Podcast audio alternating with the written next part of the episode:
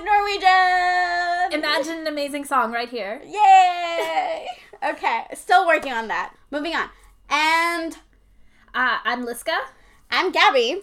And we want to welcome you back to the second episode of Cries in Norwegian. Yes, yay! Thank you to all the 37-ish people who downloaded and listened. We hope you like it. Come back. Tell your friends.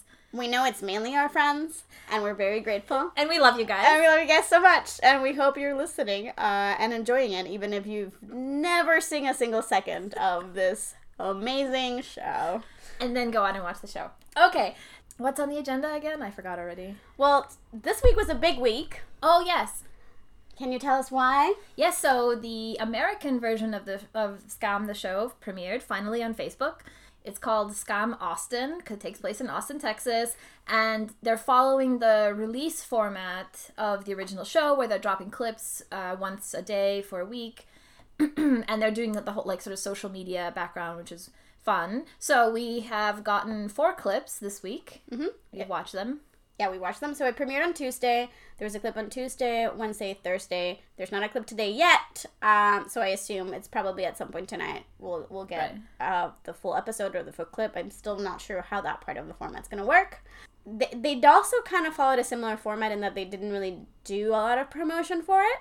Right, yeah, they're going to go with word of mouth and people spreading it virally, hopefully. Yeah, so we'll see how that works out. They announced a release date last week. But that was pretty much it. I didn't see anything else about it, and the people that were talking about it were the people who already knew about Scam. So right. We'll see how that goes. But do you have any thoughts so far? Not fully fleshed out. I liked the clips we saw. It's very hard to watch and not... I'm always comparing in my head both plot and character, or, you know, who's this character the equivalent of? Oh, what are they doing with this plot? So it's kind of hard to shut all that off and just try to watch it for itself. I like some of the cultural adjustments they've made. They make sense. There's a very kind of Friday Night Lights feel to it. I thought the same thing, and I don't know if you knew that Friday Night Lights shot in Austin. Right. So it's definitely something that I do think about. Yeah. I mean, I don't know that it was like...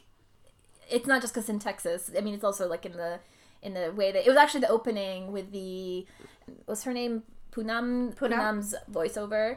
I did like it. Okay, so talk about changes from the original. Well, first of all, I want to point out that before it even premiered, because yes, we have mentioned that there are other versions of Scam. There's the German one, the Italian one, and the French one so far. But this is the first version that is also written by Julie Andem, who was the original writer of Scam. So There were different expectations, and no one knew if is this a completely different thing, or is it an adaptation of original Scam? And it seems like it is definitely going in the adaptation format. Right. Which is why I also find it hard to stop. I cannot stop comparing it to their Norwegian counterparts. Yeah, I also liked Poonam a lot. And yes, let's talk about that. She's the most authentic character to me so far, in that she feels like a girl I knew in high school. Not a specific one, but just a girl I might have known in high school. And she feels very American, and yeah, I really like that actress. She feels like my friends from high school. Exactly. Like, she's like, yeah. And that's the reason that I do like the opening speech. Is because it feels like something I would have said. I 100% would have given that speech, including the tone-deaf kind of like, I mean, they say your attitude is the better one where you don't care about school. I was like, cold girl. But yeah, I would have done that too, because I was like, yeah, I'm more committed. Like, look at me. I get good grades, and I was in the school choir too. Right. Half of my social life was just like what my extracurriculars at school were. That's what it was, and it was because I was like, if I don't do all these things, then I am not going to be successful. That's what everyone says, and that's what I believed. And now I think it's mainly all. Not true, but it that was how what I saw in the world. Yeah, exactly. It's kind of the message you're given by your parents. Do well in school, go to good college, do well in the world.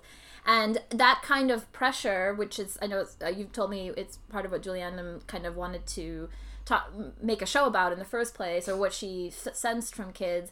I feel like she's almost more honing in on that in this version of the show than in Scam OG, where it's, or at least it's a different kind of pressure. And in this case, they're very much clearly focusing on the, like, well, so far in episode one, I guess, on the, even more than in the first show, academic pressure and the sort of forces the parents and everyone exerts on kids, and I guess kids on each other as well. So that's why, even though I love the opening of OG Scam with the little kind of socialist manifesto that Jonas gives, this one actually feels more on point thematically, and I love it. Yeah.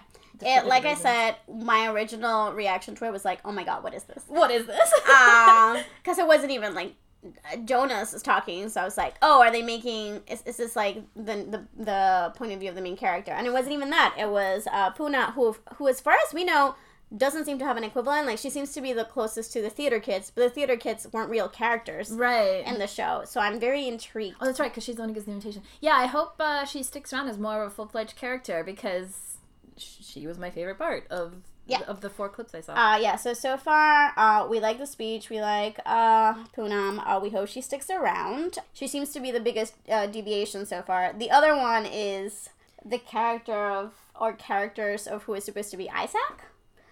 We get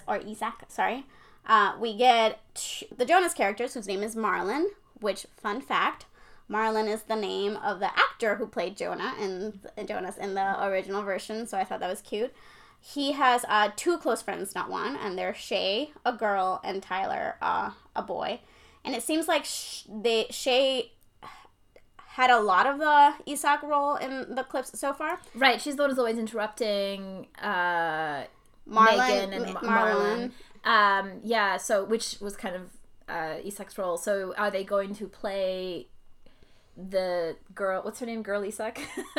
Are they going to play Shay as having a crush on Megan? On Megan? It's interesting to see how that plot's going to play out. So I'm intrigued about that. I know, I am in the official Scam Austin group on Facebook, and I know that's one of the things that people have reacted to the strongest. What's the general, mood? Well, there were actually a couple fights from what I saw. Of course. Because there was a lot of people who were first of all, a lot of people seem to love Shay, but they also seem to object to the fact of are they changing my evac storyline that I love so much into a lesbian story? And as if it was a lesser story, which is the part that I was a bit conflicted about. I was like, why is one less valid than the other? Right. So we'll see. Yeah, and we talked a little about this the other day, where I guess I can see the argument that sort of culturally it does feel like we are more okay with two girls being together than two boys, but then the end result is that there's so little representation. Yeah, I don't think there's anything. Yeah, and it's funny because the other part that we mentioned was that I feel like this is also a reaction to one of the big criticisms in the original Scam and Norwegian Scam is that there aren't any lesbian characters. So I don't know if this is a response to that, but I know that Julie Andem is very aware of what her fandom thinks about a lot of issues. Right. So I feel safe theorizing that, yes, if Shay is queer, then it might be in response to that fan reaction and that desire for that type of representation too. Interesting. Okay. So we'll see how that develops, I guess. Yeah. My one thing that I wanted to say is that so far I'm not completely feeling Megan and Marlon as a couple. Yeah. I kind of don't like Marlon, and Jonas was never a perfect boyfriend, but I always couldn't help but liking him. Yeah, there's something about the way he's being, I'm not sure if it's the performance or the way they're writing him, making his character come out, but he seems more, I don't know, shady or problematic or something than previously. The scene where they, we talked about a second ago, where they are in the field and he starts chasing her around for the bag, and I'm this, I don't think even as a kid I would have found this charming. Yeah, I know I'm supposed to be reading this as cute, but I'm just not. It's and I don't think it's because we're older looking at teenagers and realizing those things that we would have been okay with are actually problematic. I think it's actually would be weird. Yeah, and a weird vibe from the whole thing. And then when he's trying to get her to listen to his music, she's so not into it. So I'm what is keeping these two people together? What is the interest between them? So I'm not quite seeing that. Whereas with Eva and Jonas, even when they were fighting, I got that there was this chemistry yes. and this attraction between them. So yeah. I was like, okay, yeah, I get it. Yeah, they felt like best friends who were also romantic and were having conflict. Yeah. And this just feels like a weird, like, forced relationship maybe so far. Yeah, so that's the part that I'm still like, I don't know, guys. We'll see. That relationship is so key to season one. So, right. So we see where it goes from that. My cousin, Karina, hey, Karina, I know you're listening because you love me. She hasn't seen Original Scam because she hasn't had the chance, and she's watching this. And she already was like, that Marlon looks like Ansel Elgort, so I know he's going to be a douche. So she's not a fan either. The Ansel effect. The Ansel effect. I will say one thing, one other small thing about, it was interesting, it is so hard to keep from comparing, and I'm trying not to and just to watch it on its own merits, but where I think it is interesting to compare is on the cultural differences. Yes. So I thought it was a good choice to make Megan, who is the, let's say, the Ava character, more either middle class or working class, and also that her parents are around, yes. except they're in conflict rather than just being absentee. Yeah, that's one of the things that I pointed as something that you can definitely see. Like, that feels authentic to the U.S. experience as I know it. And for the little I caught of their argument, it sounds like they're arguing over finances and jobs, yes. and so that's very sort of the moment. Another interesting subtle cultural thing that I don't know how I feel about is that when... What's his name? When in the original, Jonas sneaks into her bedroom and mm-hmm. they have a conversation where she's like suspicious of him and where have you been and all that. In this, they meet outside in a park. And I just thought that was interesting. Like, why did they change that? Is it that it seems unrealistic that a boy would be sneaking into a girl's room? Would it be too controversial? Would it be too hard? Because the spaces are much smaller. Like, I don't know. Yeah, it was just an interesting thing that stuck out to me. Yeah, the parents was the big thing that I noticed. I also noticed that everyone had a car, which yes, car culture, Texas. Yes, for sure, 100%. I was totally surprised when she pulls up next to Marlon and he's got a truck and she's got a car, and I was like, oh wait, they drive. They drive, yeah. Marlon's speech about sports culture. I could leave or I could take it, whatever. I don't feel that strongly about it. But that's another instance where I thought about Friday Night Lights because it seems like a thing that Julie Taylor would be like, all about. Although, not really because she loves football. But no, not Julie. You know who would say that? No, it's Tyra. Tyra, yeah. That would be like 100% Tyra has said that. Yeah. But when Tyra says this, I'm like, yeah, girl. When Marlon's saying it, I'm like, come on.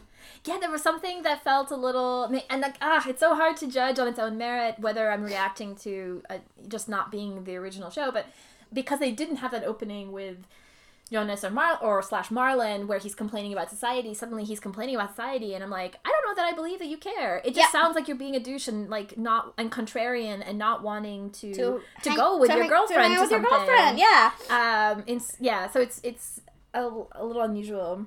Yeah. All right. Last thing. I am following everyone on Instagram. Oh, yeah. So that's been cool. So there's a couple characters that we already know, like the equivalents for, but I think we're gonna meet the Vilde character Kelsey in tonight's clip, and then the Sana and the Noora characters. They seem to have Instagrams, but they seem to be private so far. So it's been mainly just speculation. So it's been fun to like. Kind of like follow that as it's been being unveiled. Right, it's fun. You're getting to get the experience of the growing process rather than just sort of. If anyone does want to follow the characters on Instagram, the Instagrams show up when you go to the Scam Austin show page. They're just like because Instagram is owned by Facebook. And the other cool thing about that is because Facebook owns Instagram, they've been able to put up pictures even from like last year. Like, there's pictures in Megan's Instagram that say, like, October 2017. Wow. Yeah, so it's that... Are they just the actresses' private pictures? They must be. I don't know. I don't know how they did it. I don't understand. Oh, no. They've probably been planning this for a while. Yeah. So they could have been, like, doing photo shoots all along. Yeah, okay. And we don't know. Duh. So that's cool. Well, I think that's it for Scam Austin for now. We'll have more thoughts next time. As it develops. Yeah, and I'm actually kind of excited to see what Talent Night looks like. I assume that's what the... Which isn't that, by the way, a small difference, cultural difference. It's Talent Night instead of a house party. Which is now I remember the other one. The big one is because we cannot have the bus, right?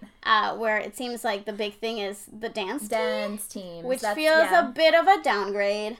but we'll see how it plays out. But I can see, I hope, maybe she's pushing in this direction again of that sort of academic pressure, success pressure, achievement pressure of general American culture, where they're making this bus into a dance team, which is about extracurricular / which again ties to what Poonam was saying. And something that I noted about when she gave her speech is not just accomplishments, it's abilities. She's like, you do what you're good at. Right. Because when Megan jokingly was like, well, why don't you just do a scene from Frozen? She was like, why would I do that when acting is not one of my abilities? Right. Even though it may be her passion. It's a thing that she loves, but she's only going to do things. So I mainly get, and it seems like everyone around Megan is good at something, and I don't think that Megan knows what she's good at. Maybe at one point she was good at dance. We'll see where that goes. Right. Which is maybe an interesting, almost sharper, sticking to that theme. In OG Scam, Ava, it's sort of in the background, this idea that she's academically or it's more about her interpersonal relationships, which I love. So maybe it's interesting that in the American version they're focusing more on that. Because I think you cannot escape the focus of school and the pressure of that in American. I don't know how it is in the rest of the world, but this obsession with grades feels very, very specific to the United States. Yeah. I mean, I think in most places there's a focus on academics. Maybe, I don't know, I almost want to say more than in America, but maybe in a different way is a better answer.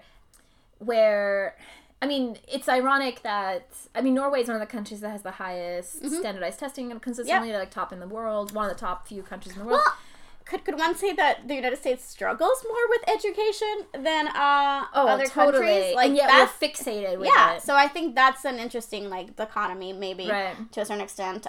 And now it made me think of what Marlon was saying about how sports make us, reinforce the notion that winners work hard and losers are lazy. Right, which is a very American, very, very puritanical American kind of, if you are not successful, if you're not wealthy, if you're not achieving or trying hard, then you're a loser. Yeah, and it's all your fault. Right. And who gives a shit about what you like? Exactly. Go play the violin. Exactly. Okay, for reals. All right. Okay, OG Scam. So we are in episode 3, which might be one of my favorite episodes. Honestly, watching it, I was cackling the whole time. I loved it. It's so good. It is I wrote perfect scene a couple of times in my notes. Yes.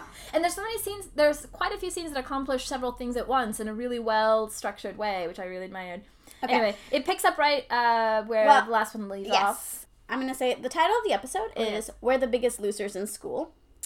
Lost Losers. Which Lost Losers, and this feeling of social hierarchy is something that is going to be very important to the show over all its seasons, but especially to the girl squad. Yeah. Because this is the episode where we finally meet all of the girl squad. Yay! The girl squad is the best squad. I mean, I have a lot of love for my boy squad. I have a lot of amusement for the balloon squad. Yeah. But girl squad is the best squad. Yes, for sure. Okay. So it picks up right where we left off in the last episode. Eva and Jonas? Did we decide on Jonas? Fuck, I don't know. It's Yunus, I think. Yunus are coming back from their cabin trip. There's definitely tension between them. There's this conversation where they're kind of coming at it like they're in different places in life. Like, Yunus wants to spend time with his friends too, but to Eva, like, right now he is her whole world. Yeah. And there's it's kind of a conflict there. And he actually encourages her. He basically gives her sort of her season 1 act 2 goal, which is get some friends. I actually love this conversation because it's one of those moments where obviously they start with just complete awkwardness and complete silence. I actually really like the sound design in at the beginning of the episode. Do you know what I found? Like, that scene actually reminded me finally of what the filmmaking reminds me of, or what filmmaking style, which is David Gordon Green. Okay. Sort of in the early 2000s had several movies that were in this. George Washington is one of them. Okay. I'm blanking out on the other ones, but it's this very, it's in the sort of relaxed camera and editing that sort of time slips and voice overlaps from different clips. Oh, that does sound like Scam. Yeah, and I love it. It's this, like, such a moody but easy atmosphere, and I think it's like so much of what I love about the show. But anyway, go ahead. And what I like about it is he knows he screwed up, and this is just, to me, he's still being kind of a douche, because that's a little bit of just who he is inherently, but it's just such, it feels like him being sincere and honest and communicating and 100% when he says, "You're my favorite person, you're the coolest girl I know." It doesn't feel like a line. No, not at all. And he says, like, anybody would be lucky to have you as a friend. And I just, like, cheered and clapped. I know. I was like, and now I'm talking about it, I'm just like, oh my God, this is why sometimes I'm like, I know that there's so much about you two that does not fit, but I like them. I just genuinely like them. They just seem like two people who have come of age together, or are coming of age together, and they're sort of growing into each other and around each other, and it just, yeah, I love their dynamic and their relationship. So yeah, so the goal has been set. Jonas says, "My dear girlfriend who I love, please get some damn friends." Right. Yeah, which is so funny because he's definitely in the wrong in the last episode. Yes, 100%. He screwed up. Yes, but he's not wrong about this. He's not wrong about this, and he's being kind, and he's right. And she acknowledges that. Yes, yeah, which is, yeah, it's so good. Oh, do you know what? Also, the scene made me think of. It's so nice to see, and I was like, yes, this is why I love this show. It's so nice to see two teenage characters in a show where they have conflict that is stemming from very internal, you know, their characters, but it's without the sort of like drama, like the fake drama of sort of, let's say, broadly speaking, CW shows. No offense to CW shows. Of course. You and I love our CW shows, but without that sort of heightened soap operatic drama, you know, like, yeah, and it's also like I imagine on Dawson's Creek it would be like a fight and somebody throws something, and you know, but in this one it's just this sort of like heartfelt. A real conversation. And the subtleties of knowing the other person and just being able to read and understand where they're coming from without it having to be spelled out. Right.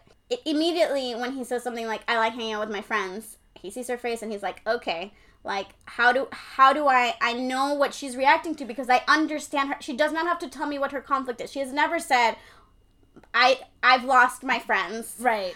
And the subtext of that is, "I've lost my friends because," and let's not say but let's say he's related to it. But he knows. And he understands. They have a history. Yeah. Yeah, the show really understands all the characters' histories, and I'll mention this with Vilde too later, but I noticed something in this episode that really impressed me with regards to that. Okay, cool. So then after that good advice from Yunus, she comes home to an empty house. Oh, yes. Her mom has been there, but they did not cross paths at all. Yes, she just left her some money. Again, the absentee mother. Side note, for some reason I love spotting IKEA furniture, basically in all shows, but especially in this show for some reason, and in this case it's this little table. You know those dining room tables that fold down on both sides? Oh yeah, I really like those. I love those. And they're so good for small kitchens, which is why I associate them, like crappy LA small kitchens, but they have them, it's very elegantly and tastefully used in this house, big house it was. Anyway, totally unimportant note. Yeah, cool. IKEA spotting. So Ava opens her Facebook and tries to chat with Noora. Oh, yeah. Very awkward messaging. Very awkward. She's like, rewrites the message 1,000,000 times and then ends up sending the letter H. Right. And then quickly being like, "Sorry, I was trying to say hi," and blah, blah, blah, blah, ha, ha, ha, ha. Yeah. And then Noora's response is just like a thumbs up, which just makes it worse. Yes. So good. And then it's basically just a quick scene, and we go on to the school. Okay, so I swear I couldn't swear to it, but there's a guy who walks across screen that I'm like 80% sure is Magnus before he was Magnus. It's possible. He is in a couple scenes in the background of the first season. So I don't know that I noticed him this time, but it could totally be him. It was Magnus spotting, my second favorite next to IKEA spotting. So, and then in the school, the scene is in a classroom. Spanish class. Yes. And it turns out that Noora and Eva have been in, apparently, you would assume, the same Spanish class for the last couple of months. But you just never noticed her. Yeah, but so this is the first time that they sort of, like, not notice each other, and not only acknowledge each other, Noora actually takes a seat next to Eva, and she says, H. There are several sort of shippery moments. Now that you've told me that people ship the two of them, I totally get it. Yeah. I may be shipping them now too. This is one of the best ones where Ava wants to sit next to her. She can't. And then Noora chooses Ava. Which is she says warms my heart. And then 10 seconds later, saves her from total embarrassment in front of the whole class. Yes. So Noora's an interesting character. We can maybe talk about her as well now, too, because she's so wish-fulfillment character. She is. Like, the second line that she says to Eva in this episode is like, oh, I lived in Madrid. And I was like, Noora is cooler than all of us. Than everyone. She is the person you wish you were in high school. And they sort of the epitome of that for me is when she corrects the teacher's Spanish. Yeah. The Spanish teacher's Spanish. And it's sort of this, like, classy talking back that you can't argue with, not even the teacher can, that everyone wishes they could have done in school. She's not being bratty. Yeah. She's not being, like, there's just something so poised and, like, I don't know, like, charming and just, like... Yes. And this is the girl who always kind of always knows who she is. Yes. And she's okay with it. Yeah. Which is interesting because eventually when we get to season 2, that's kind of her struggle because William sort of, who we'll meet soon, sort of goes against everything that she believes. And she's 100% not willing to compromise who she is. And I kind of love her for it. Right. And when you find out her background and her past, you totally understand where her beliefs come from. Yeah. And why she feels so strongly about them. But yes, poised is the perfect word for Noora. Yeah, and then we get to see my favorite stairwell. Ah, yes. Yay! The stairwell. So it's a scene where Isak and Jonas and Eva are just, like, kind of hanging out. And then down the stairs come Vilde and Chris. Vilde says hi, and this is the first time that we hear about the bus. Yeah, the bus. So, I just want to gush about Vilde's little mouse voice for a second, and then we can talk about the Russ bus. I love Vilde's character so much. I will never stop talking about this. I mean, I love all of them, but man, Vilde is the best. She's just so specific. Yes. And, there's just something about her that I love. Do you want? Actually, I'm going to put a pin in it, and we can come back and talk about her in relation to some other characters later. Sure. So, do we want to talk a little bit about Russ? Yeah. So, if you've seen Scam, then at this point you have a pretty good idea of what Russ is.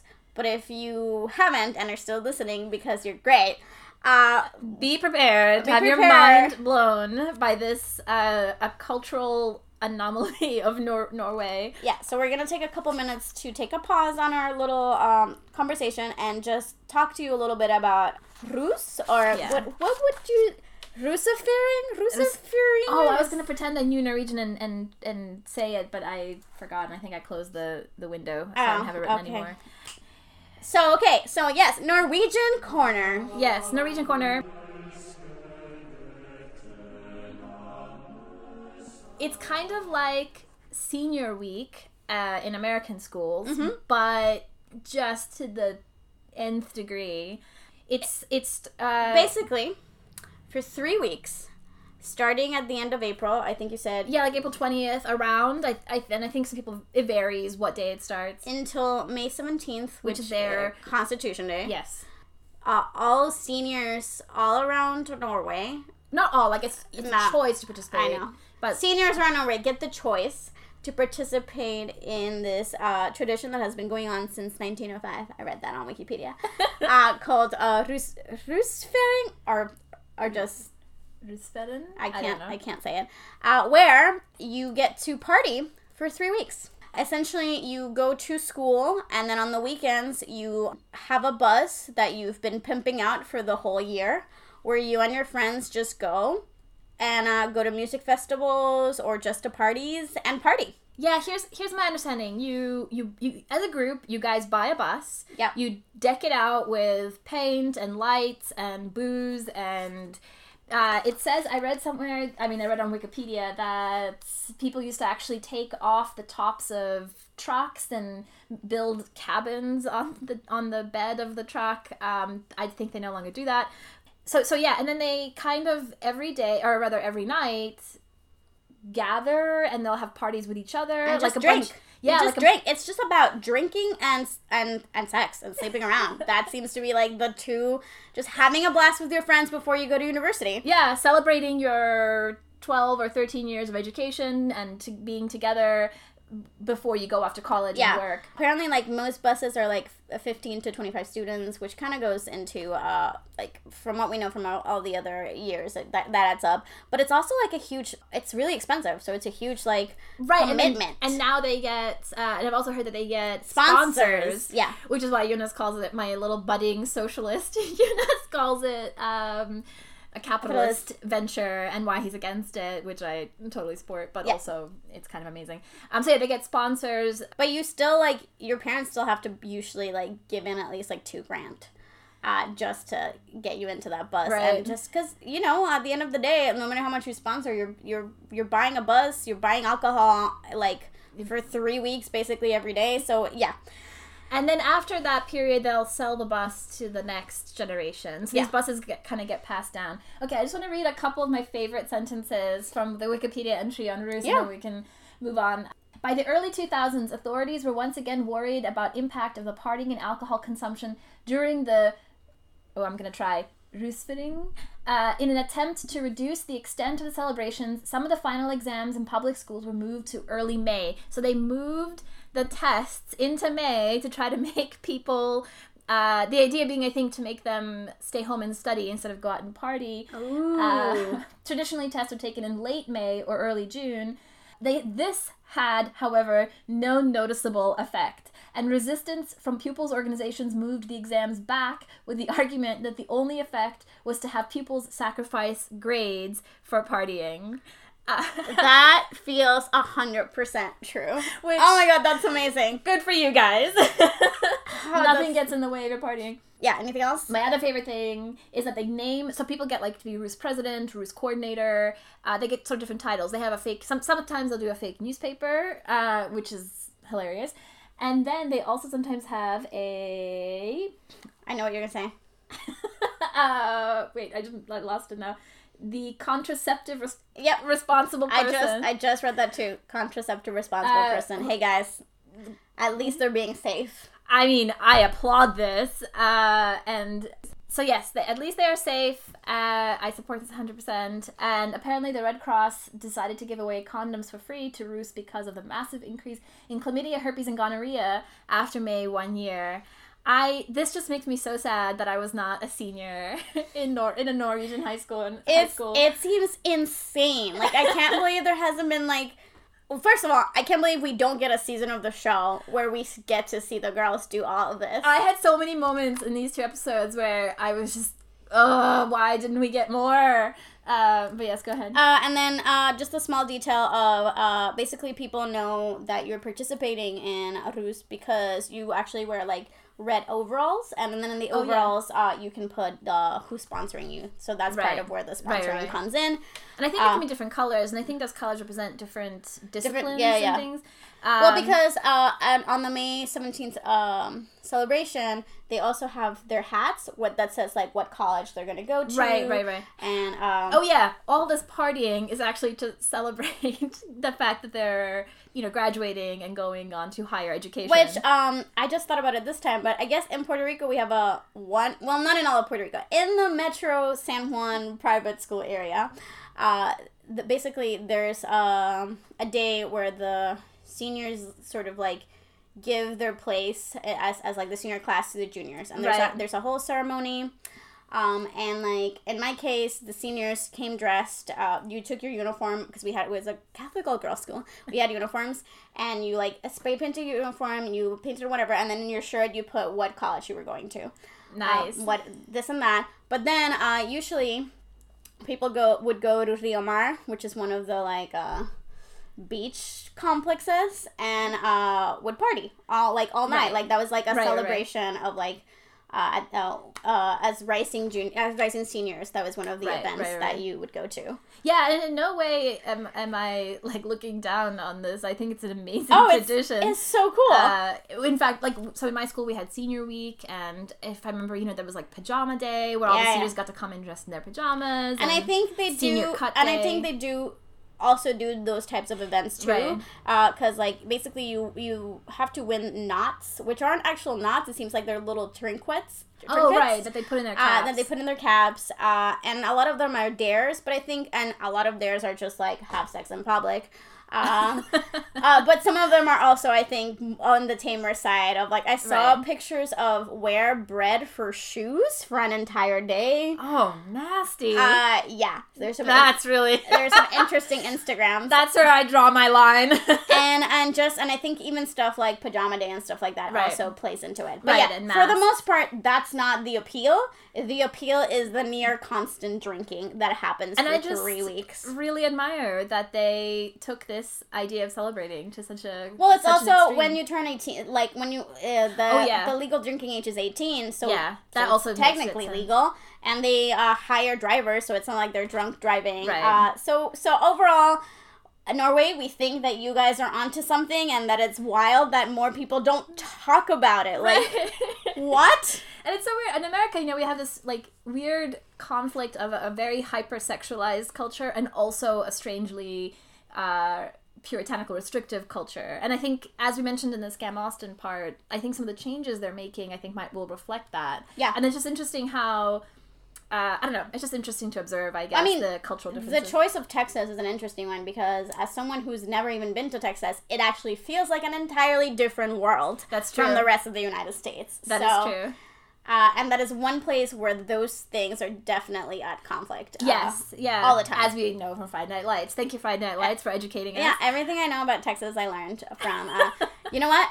Texas forever. Yeah. What is it? Clear eyes. Clear eyes. Full hearts can lose. So if you have any more questions about Russefeiring, sorry I butchered that, Google it. It's kind of amazing. Yes. Okay. So essentially, back to the show. Vilde goes up to Eva and says, hey, I'm starting a bus, which is literally a bus. This thing that we're talking about, she's preparing for it 3 years before it happens. Do you want to be on it? She's very organized. And Eva's kind of like, well, I'm looking for friends, so she just doesn't hesitate, and she says, yeah. The reason that this scene is so perfect is because while this whole conversation about Vilde saying, hey, join my bus, and Eva saying, okay, fine, Chris is standing behind her, sucking on a spoon, and, like, staring into Isak's eyes, and, like, I think you could say... I fucking him? That is actually the perfect phrase. Yeah. I was like, passionately, no, that's not quite right. No, she is I fucking him. I was trying to think of another way of saying it, but that's what she's doing it. Yeah. And Emma's not even realizing because she's her attention's completely on Vilde. She's like, oh my god, new friend. But the two boys are like, what the fuck? Jonas's face is pretty amazing in that whole thing. In the entire scene. And then as soon as they walk away, the boys burst out laughing. And I was like, what did I miss? This is one of those moments where I was especially mad that we didn't get further seasons and we didn't get more insight into Chris. Because I think standalone... There's that moment after the two girls leave that Isak says something like, what the F was that? Yeah. And... Thank you for saying F instead of me, who's just like... We can keep it to a minimum, because there's all these children who aren't listening to us. Yeah. What I was going to say, just that it's, you know, it'd be easy for Chris as a character to slip into this stereotype of the kind of fat, weird girl. Yeah. And that's what a lot of people sort of criticize about her portrayal. Yeah. As much as we love Chris, because I think we do genuinely love her. Because she's fantastic. And I think the show walks this very fine line, and sometimes it slips too far into that stereotype, but mostly I think it's on the positive side. Mm-hmm. And I think what would have nullified any weirdness is if we had gotten more of her as a straight. And I understand they had conflicts, you know, in terms of the actress's schedule and stuff, it was a problem, so that sucks. But anyway, I would just love to see more of Chris and have her more. This is one of those moments where I really felt that. I agree. I also, because we have had many conversations where, I love girl groups because I basically all my life I've mainly just been me and my girlfriends, but I'm obsessed with, like, dynamics of girl groups and, like, who's closer to who and whatever. We've discussed the whole Noora is suddenly everyone's best friend when it's their season. Right. But I like how well established it is that Chris and Vilde are like, are 100% for each other no matter what. Yes, and you know, I was even thinking about what makes them such a good pairing, and they're so interestingly similar and different. So they're like extremely different in a lot of ways. So Vilde's very organized, very prim, proper, and Chris is sort of the opposite. She's sort of slovenly. I mean, Vilde is the most intense person in the world. Yeah. Just make that clear. Yes, and Chris is sort of the opposite. Anything goes, doesn't really care about anything, not super into the way she looks or anything like that. But they're very, very similar in they're both so, in a weird way, innocent. Yeah. Neither's innocent about sex, which I really like, but they are innocent in this, like, outlook in the world. Yeah. But in different ways. So Chris is very positive, loves everyone, mm-hmm. has no prejudices in her simplicity, and Vilde is different, especially, and which comes up when Sana comes around. Yeah, we're about to get there, so I'm excited. Yeah. So, then I think we just have Eva and Noora meeting, running into each other again in school. Yeah, they just strike up a convo. And Noora keeps the joke about the H letter going on, which I thought was cute. Which is cute. She's trying to make Eva feel better about it, is how I interpret that. Well, I think Noora has already flat out said that she also doesn't have any friends. So, So there's definitely interest between the two of them. Yeah, it's just like they're testing each other out. Like, can we be friends? Should we be friends? I mean, making new friends is hard, guys. Yeah. And you really are just... Yeah. Kind of like testing the waters. Am I being annoying? Is the interest mutual? Like, what's going on? And then Vilde shows up again. She's just everywhere this episode. She pops in. She wants to know if Eva can host. She can host their Rusbus meeting, which I love because there's I noticed this time she says Chris can't do it because her mom's having a wine thing, which comes up again.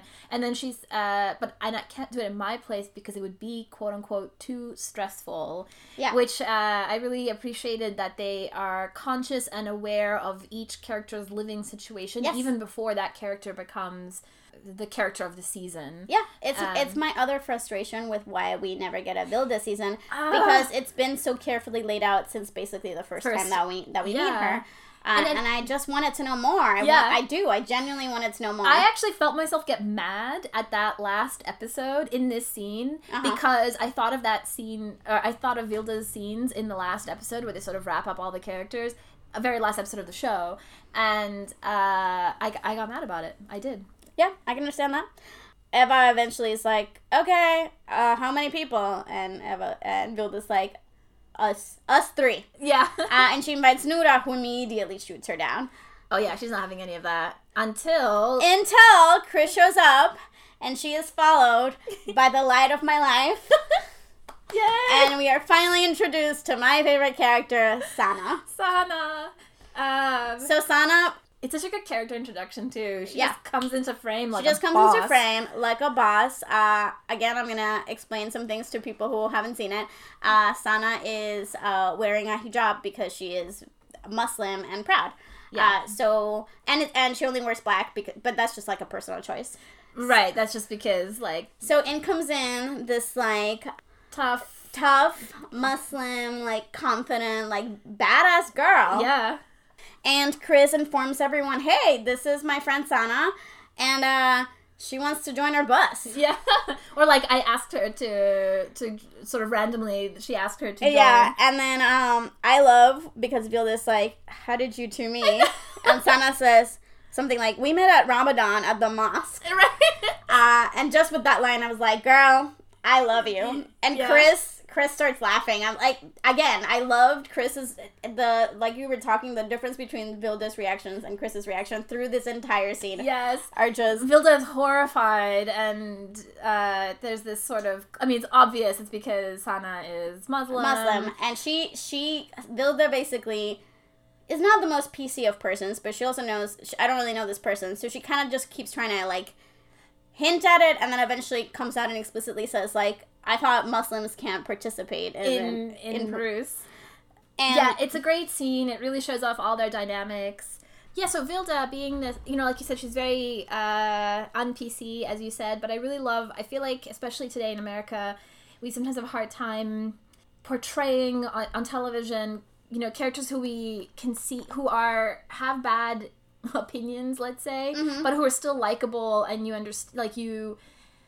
you just want them to be better rather than condemning them for it. And I feel like I said this a lot smarter the first time, but now I can't remember what I said, so we can just move on. I don't know. I like that. Well, you said, yeah, this idea that in this reality that we live in, we can see where Vilde is wrong and she needs to educate herself, but we can also be empathetic to her and to her character. Right. Without judgment, and we still like her. Right. Even if we can recognize some parts of her are, yeah, just she needs to grow up in some ways. Yeah. And that she's not perfect. So I just love the way that trait is carried through in the whole show, and how she does evolve in her thinking in some ways. And then Sana just walks away, which I've noticed she does a lot in these episodes. Yeah. But as soon as she's done with the moment, she's like, nope. Bye. Done. Bye. Done. Bye. And she leaves the rest of the girls are still there. Vilde now is much more open with the fact that she does not want Sana to join their bus. Yeah, I think it's not this scene. The next scene, she literally just says, or scene after the meeting, she says something like, I just don't think she really belongs. And it's like, oh my God, can you get more open about that? Yes. But then she's quickly shut down because Noora's like, oh, if she's in the bus... I'm in the bus, yeah. And it's like, numbers, okay, let's see where this goes. Yeah. Also because I'm sure everyone can instantly tell that Noora is cooler than them. So they're like, if she wants to be in the bus, let's see where, if we can keep her there, yes. What do we have to do? And then comes what may be the best scene, in my opinion, of the episode, which is the meeting. It's their first meeting, their first bus meeting. Yes. So in this meeting, they're basically discussing how they're going to... proceed with the bus and how they're going to raise money, and Vilde is very much trying to be in charge, and she's made a budget and a schedule and everything. She's also bought like so much toilet paper. Right, there's a subplot with the toilet paper that I luckily have forgotten what the out result is or even how it fully evolves, so I'm looking forward to finding that out again. But basically she seems to have foolishly bought a lot of toilet paper and they're trying to figure out how to sell it to raise money. Yeah. Which of course she portrays as like, we're so ahead of the game because we have all this toilet paper. Which I love. Always, Vilde's gonna build it. Yeah. Yeah. And so, but the subtext of the scene is this power struggle between Vilde and Sana, and it's great, yeah, because basically as soon as Vilde is done with her little speech of this is where we are, yeah, Sana's like, no, everything you just said doesn't matter. It's a waste of time. We are the losers at this school. And they all sort of like balk at that, and she's like, no, I'm laying down the truth. Right, like. She turns to Vilde and she says, you got thrown out of Pepsi Max. She doesn't say Pepsi Max, but that would be now. Right. And basically points out, like, we're all losers. Yeah. And points to herself as the biggest loser of them all. Right. She says, I'm a Muslim in a faithless country. I am the biggest loser out of all of us. And yet, you don't really have time to feel sorry for her. Because then she's like, okay, I have a plan. And this is how we're going to have a cool bus. And the plan is very simple. It says, I want you guys to... basically prostitute yourselves with the older boys. 97ers! Yes. So, okay, backing up for a second. So, Sana is absolutely right. She gets something that Vilde definitely doesn't get and probably never will, and that the other girls don't get, which is that you never want to be wanted. You want others to want you. You don't want to want them. I mean, which is what Vilde has never been able to understand. Oh, totally. She's the opposite. She's like, please love me. And so Sana's very astute in that and smart. But however, her plan to make that happen, to make them popular, is to again, like, basically prostitute themselves. Yeah, she says, do you know any... And so, in here, in Norway at least, they seem to call all the grades by the year that they were born. I know. God. It's so painful with these guys. So, the senior boys are all born in 97. Our girls are all from 99. Anyway, moving on from that thought. Yeah, so she basically said, like, we need to get with some 97 boys... and you guys can hook up with them, and then that'll make us popular, and that's how we'll get more people to join the bus and pay for the bus. Yeah. And the fact that Ava has already a boyfriend who's a 99er... it's problematic. It's no problem for her. It's just break up with him. It's easy. Yeah. Sana's like, okay, well, that's not going to stay. Yeah. No, sorry. So they all balk at this, and it's such a great scene, I mean, for a number of reasons... One of them is that I love how Sana reacts when she's challenged, which is to not, you know, throw a fit or just be like, well, whatever, I'm in charge. She's when I think, let me see what I wrote down. Essentially, it's Vilde eventually who's like, okay, I'm not disagreeing with the points you're making, but you're crossing a line by asking her to break up with her boyfriend. And Sana's response is like, it was just a suggestion. Yeah, she can think for herself. Which is so great. She gives the same respect to everyone's free, you know, mind that she demands for herself. Yeah. And that's great. Like Sana's all bravado, but like she really is looking for friends the same way that they are. Yes. So she just honestly also just wants to be liked. So it's this kind of, I feel like there's this struggle within her personality of how she wants them to perceive her, because she's like, I want them to know that I'm in business, but also please be my friends. Right. It's a little bit of what I see. And I agree with you that this scene, just like the other one, is so perfectly in setting up the personalities of everyone throughout. And their dynamics with each other. Another thing that's really interesting about the scene is Sana being from a different, like being Muslim. She gets to call them out on their contradictions in a really great way. So they all balk at the idea of just having, you know, hooking up with boys to get popular. And Sana's like, why? It's your culture. It's what you do. It's what you do every day. And she's not wrong about that, but also she kind of is. Yeah. And I just love the way that was brought to attention in the scene and to everyone present. I also really like... I don't know if it's in this scene. No, it's not in the scene, but clearly Noora is like, I'm not doing that. So you get to see her very strong. Oh, yeah. Noora, throughout basically every single line that anyone says, her response is like, this is stupid. Right. And she's sort of our quote-unquote feminist voice in the group often. And I was thinking about Sana and Noora. I just combined their name. They have a lot in common. Mm-hmm. They're both a sort of wish fulfillment character. They are, yes. Sana has, I don't know what it is that makes me like Sana more than me too. Noora. I wish, I don't know if it's my baggage of knowing where Noora's storyline goes and having issues with that makes me kind of like, that colors my opinion on her. And don't get me wrong, I love Noora too. She's a wonderful character and I would have like died to be like her in high school. And also, or I don't know if it's, you know, I mean, is it just like the sort of blonde, blue-eyed package she comes in, which is like too perfect? I'm not sure. Coming in when I first saw, which was season 3, there's very little Noora, and what there is of it is not the best example of like her shining personalities.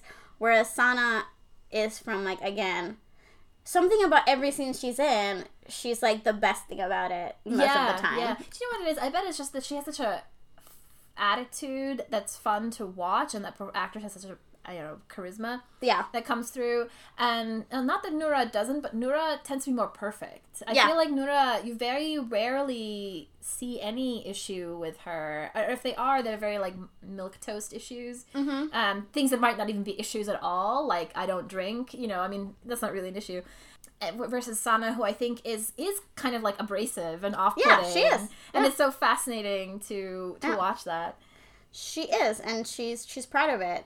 Yeah, it is fascinating to watch. Yeah, and basically, it's so interesting because these girls have all willingly joined this bus out of kind of loneliness.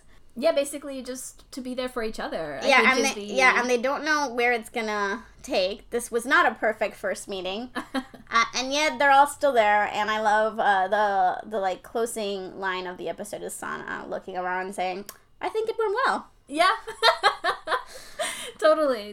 That was so well done. Yeah. Okay, so next episode. Yeah, next episode, episode 4, which is called "Go For It, You Little Slut." Ah. See, how do they go with the episode titles? These are so good. Yeah. Basically, it's a very simple plot. It's a very short episode. It's only 15 minutes, by the way. Yeah. It starts with Eva and Yunus in bed. He's worrying about her being in Rus. Her mom walks in very awkwardly, and he sort of ducks behind the bed. And it's a very strategically paced bed, because this will happen more than once in this show. In the show, yeah. So you're going to say something? Well, I was going to say that this is when Jonas gives us his speech about how ruse is capitalistic. Oh, yeah, that's right. And so I was like, Jonas wants us to know first thing in the morning that ruse is capitalistic and it's dumb to participate in it. Yes. I mean, Eva is free to do whatever she wants, but, you know, as long as she's aware that the choices that she is making are supporting a corrupt... And this has nothing to do with his fear that she will hook up with someone without him. It's really on principle that he opposes it. Yeah, it's just the principle of the thing, okay, guys? But yeah, and then Eva's mom walks in, he gets thrown on the floor, and it's kind of really perfect. And, I believe he's giving her the finger. He is giving... As we cut away, he's giving her the finger, and it's kind of great. It's kind of great. I had to point out the weirdness of the shot that transitions between them at the house and the school. It's kind of through bushes, looking at a school door. Kids are coming in and out, and then it kind of pans over to an empty table covered in, you know, cups and things, like somebody has been sitting there, but there's nobody there, and that's it. It's as if it was part of some story that never went anywhere. I think, I don't remember, but I think you know what you're talking about. I think though I watched this episode last night again. Don't. I don't know. It just stood out to me as funny. No, I believe you in the awkwardness of it. But anyway, Eva's kind of coming out of that doorway. She's got a text from her mom about bad grades, which doesn't really... We're not going to address much more of it in this episode. Yeah. And Vilde comes in and she is still going on about Sana. Yeah, she's like... This is where she's like, I just don't think she really fits, does she? But here come Chris and Sana. And Sana has a solution for the toilet paper problem. Yes. So she will earn her way back into the group. Yeah, she's like, I know someone. And Vilde's like... Because Vilde bought these toilet paper with a credit card that I'm sure she has no way to pay off. Yeah. So she needs an out and she knows it. She's not going to come out and say it because, again, she does not like Sana. Did you know that? Did you know that Vilde does not like Sana? Do you know what escaped my notice? I wonder what it is. And anyway, as they're talking about the toilet paper and Sana as being, again, a boss, Penetrator Chris walks by. P. Chris. That is how I wrote it. That's how I write it, because Penetrator is way too many letters. P. Chris walks by, looks like, kind of nods at Eva, and he's like, hi. Yeah, and it's this kind of, like, ooh moment. And Sana's all, wait, I thought you didn't know any 97. Turns out P. Chris is best friends with William. Yes. And now we get our first mention and subsequently our introduction to one William. I forgot his last name. I don't know either. I did know it. I'm going to go with William, who might be the most controversial figure in all of the Scam fandom. Well, I'll say this. So... Eva doesn't know anything about who they are, and Vilde can't believe that. And then so Vilde basically quickly fills her in. He's the hottest, coolest, most eligible the bachelor. Most handsome and coolest guy in all of third year. That's Vilde. And Penetrator Chris is his best friend, and they all belong to this group of boys who are whose roots group is called The Penetrators. And they fortuitously happen to be walking by, and someone, I can't remember who in the group, says, like, look, there they are. And here come Penetrator Chris with William and a couple of other boys. And it's a shot, I mean, it's straight out of Twilight. Yes! It's like the slow-mo Twilight shot. You know that moment in Twilight when they get to the school, and he, like, shuts the door, and then Bella's all like, everyone's watching, and he's like, let them. It's kind of like that. That's what William's saying. William's like, let them watch. It's the scientifically calculated to be hot effect. So the hair and the lighting and the coat he's wearing. Yeah, what he's wearing, the outfit, every detail. Trench coat or and you haven't even seen. We haven't even seen his car yet. We haven't even seen his like super sports car. It's hilarious. I choose to believe the show... I mean, I do think the show has an awareness, a self-awareness and a humor about it. Yeah, for sure. And it's not just the Twilight. I think what makes like Twilight cheesy is that they're doing it like seriously, I think. And then here it's very like wink, wink, nudge, nudge. And I love it. So basically Sana takes this moment to be like, wait, the plan is still on. Yes. This is our ticket. This is our ticket in. Eva, I know you have a boyfriend, but you need to flirt your way in with Penetrator Chris and get us an invitation with the Penetrators. And Sana, being Sana, literally takes Eva's phone, opens up her Instagram, and likes a bunch of pictures. Going down the line kind of thing. Penetrator Chris's picture, and it's like, he's gonna message you, flirt your way in, girl. Into a party, yeah.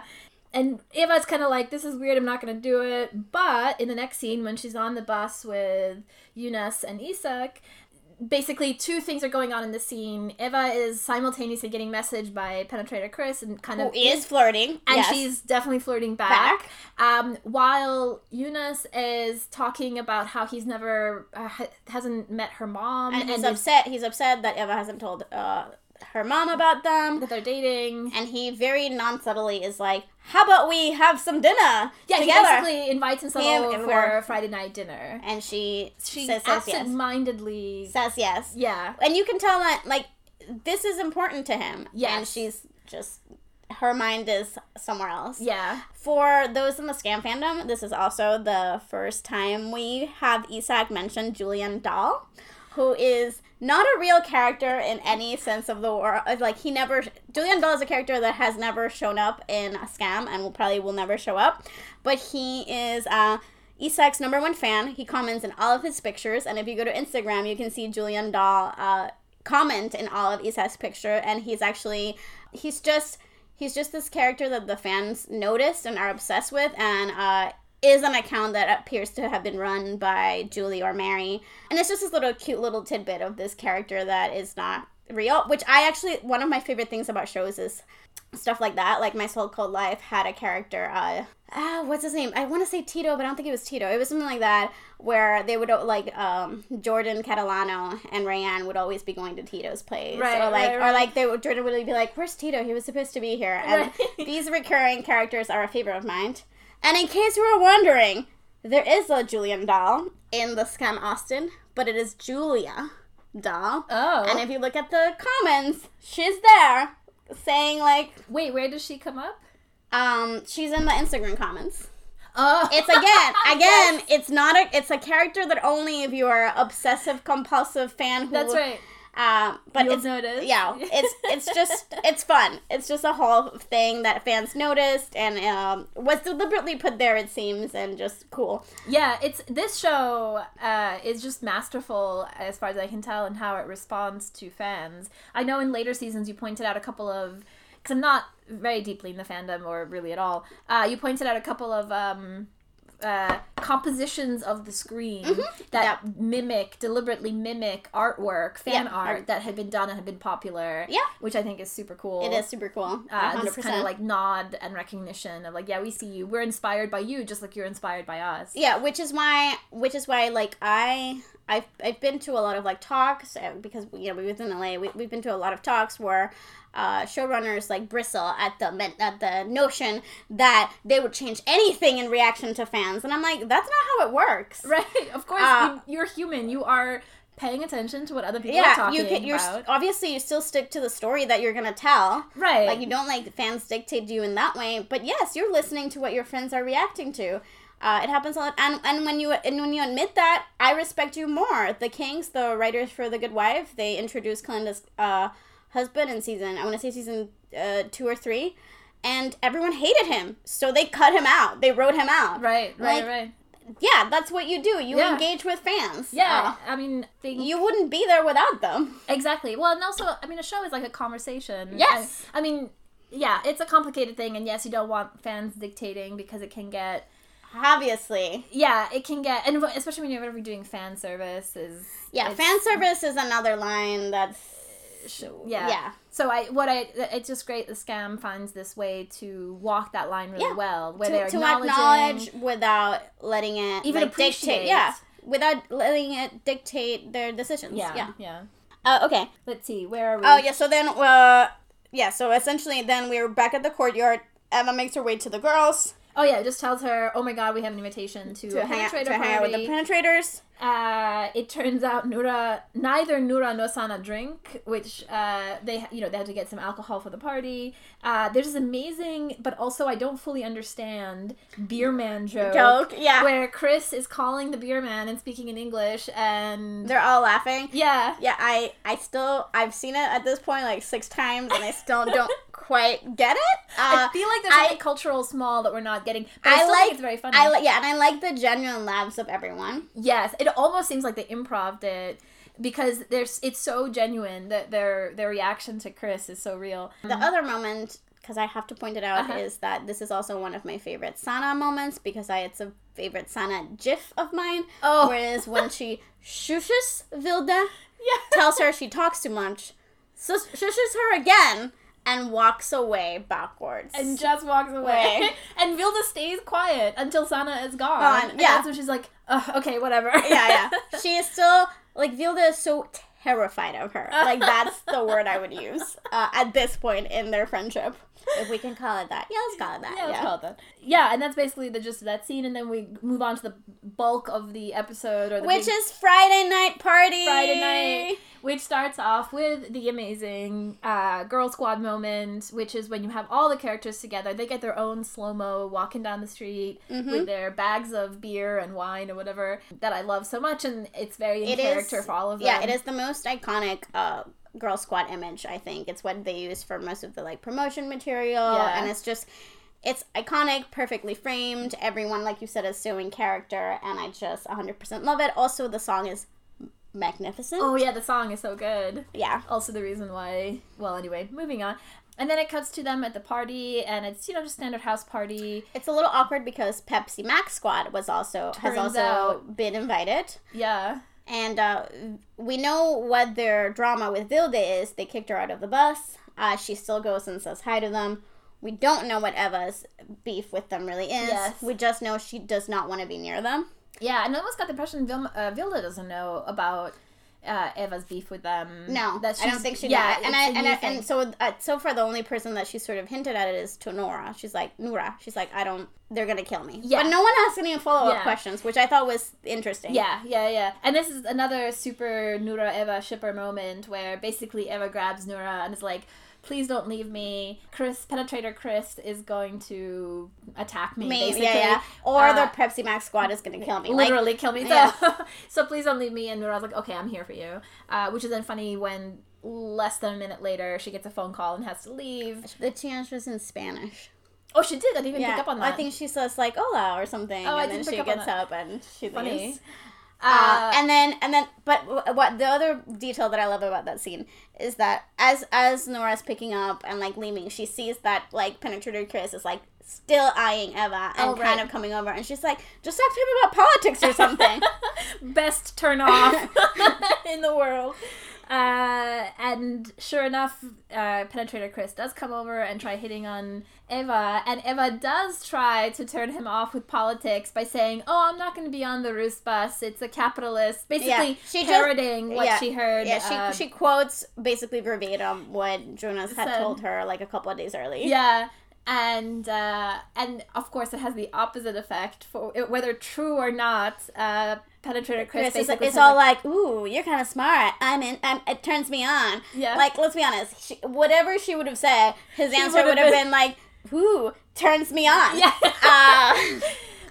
Yes, but I also think it's interesting in how she does like being called brainy, and I think she gets a little of it. Because she doesn't get to hear that a lot, especially with the wonderful twosome of Isak and Jonas. Right, constantly putting her down. So she suddenly is like, oh, do tell. Meanwhile, Vilde has found William.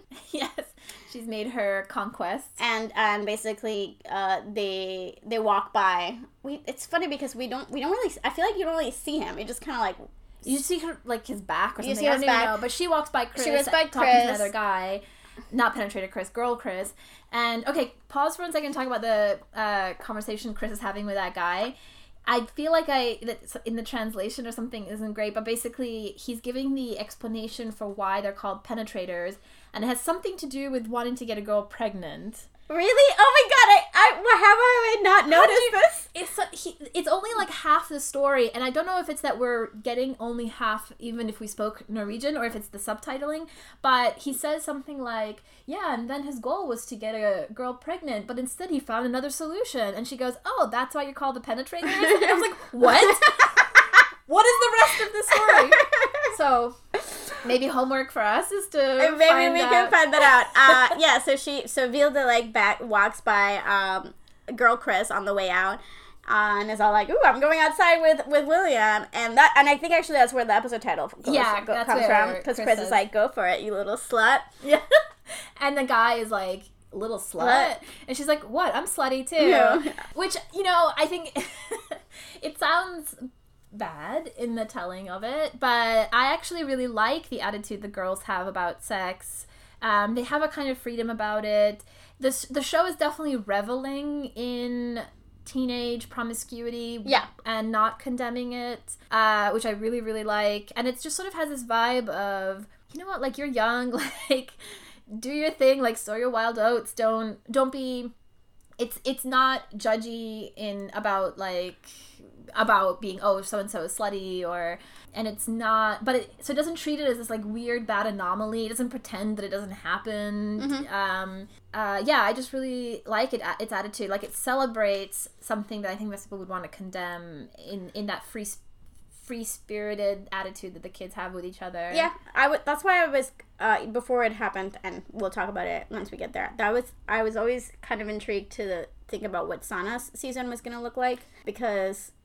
to be fair, like, these hookups and parties are, like, the story engine for a lot of the conflict in the first three seasons. So I was very curious to see how they were going to handle all of that with Sana and her family and her faith and how that all sort of plays into it. And, I think part of the reason why I was so conscious of it in this scene is because of that moment with her in the last episode where she says, basically she calls them out on being like, well, that's your culture already anyway, is to sell sex for...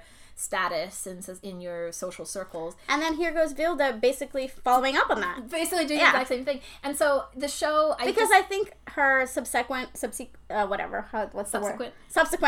obsession with William doesn't really come out of liking him, but kind of out of justifying why she wants to be with him. Yeah, which is that he's cool. Yeah. But she can't just say that, right?